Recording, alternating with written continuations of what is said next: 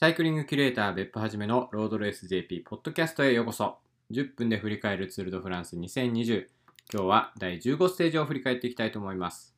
第15ステージはリヨンからグランコロンビエまでの174.5キロ。序盤は平坦基調で58キロ地点に中間スプリント。残り76キロ付近から山岳に入り、連続して一級山岳の峠越えを2つこなして、最後は途半距離17.4キロ、平均勾配7.1%、長級グランコロンビエ山頂フィニッシュとなっていました。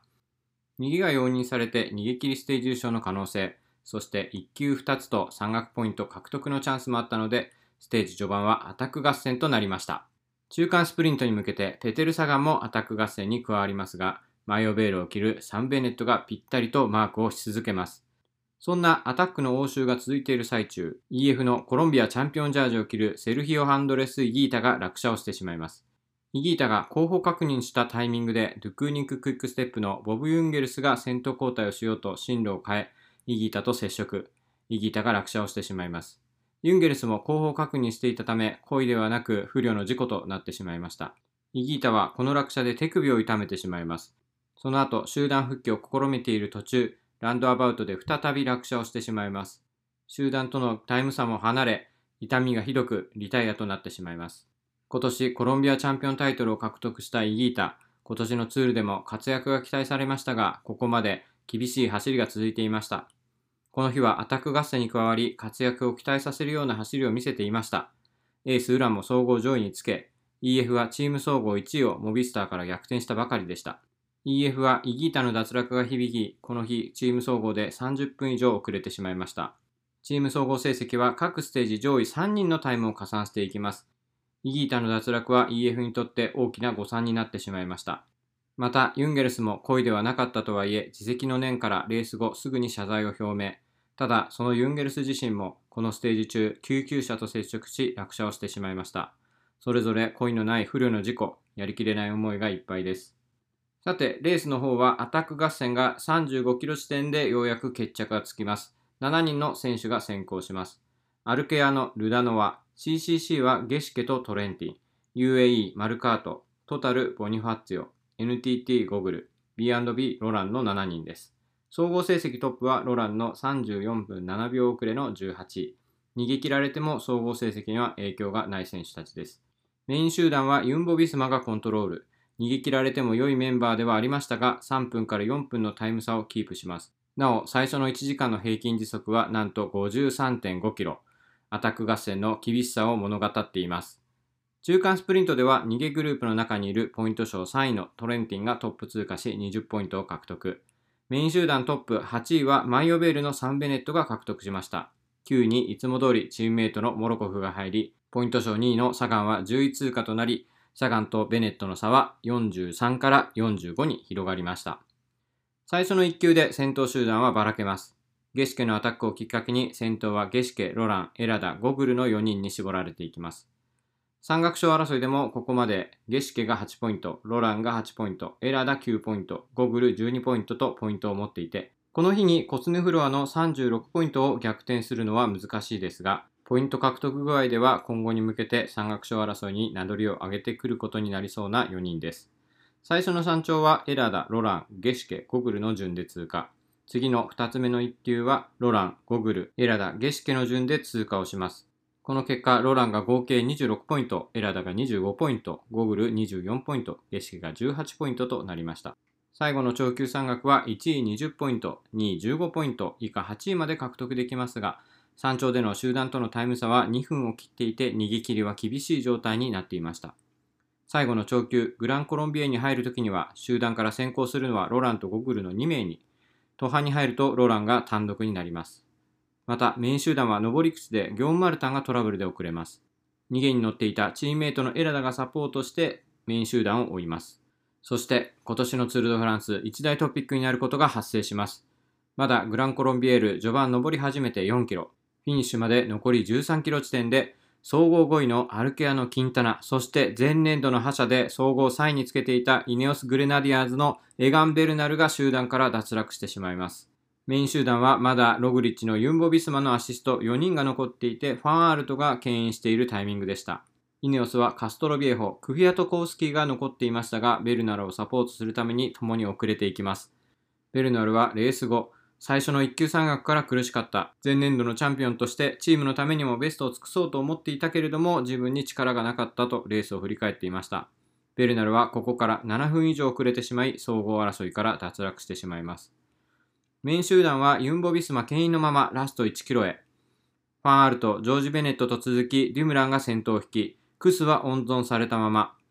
総合上位勢では UAE のポガチャル、EF のウラン、アスタナ・ロペス、ミッチェルトン・スコット、イエーツ、トレックス・ガフレード、ポート、バーレン・マクラーレン、ランダ、モビスターのマスが残っています。アシスト勢ではバーレーン・マクラーレンのビルバオ、モビスターのバルベルデが残っていました。ラスト700メートルを切り、最後の平均10%の500メートルの登坂に向けてログリッチがスパート。今大会初めてのログリッチのアタック。これについたのはポガチャルとポート。少しペースが緩んだところでクスが先頭に入り登坂のスプリント勝負へ。ポートがまず先行しますが、ポガチャル・ログリッチがかわし、フィニッシュラインを最初に通過したのは UAE ヤングライダージャージ、マイヨ・ブランを着るポガチャルでした。ポガチャルは第9ステージに続くステージ2勝目。2位には同タイムでログリッチ。3位は5秒差でポート。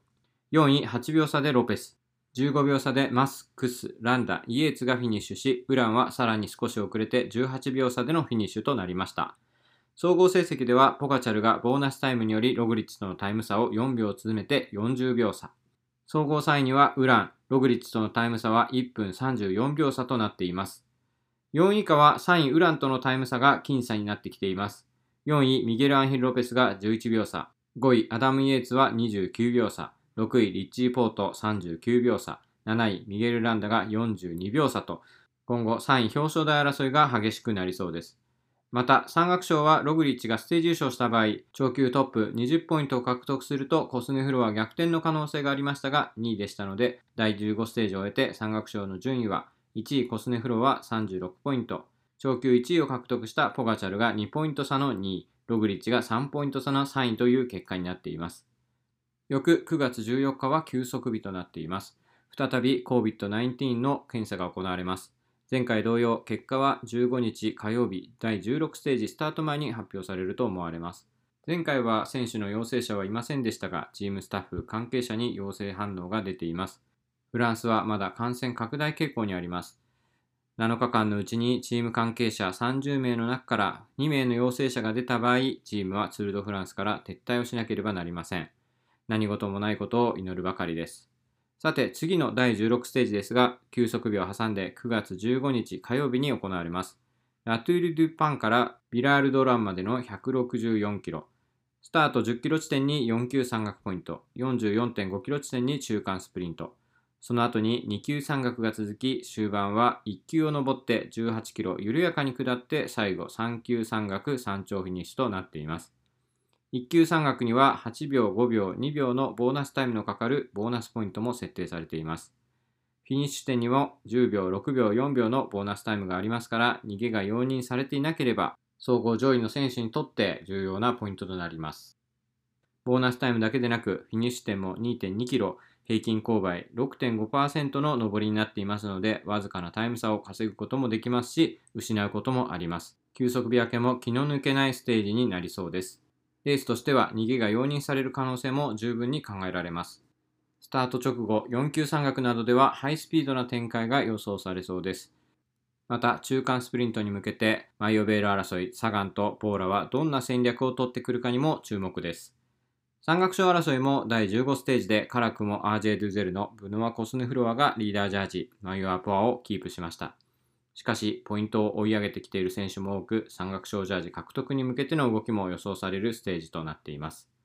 そんな第16ステージは休息日を挟んで9月15日火曜日に行われます。日本時間20時5分にレーススタート。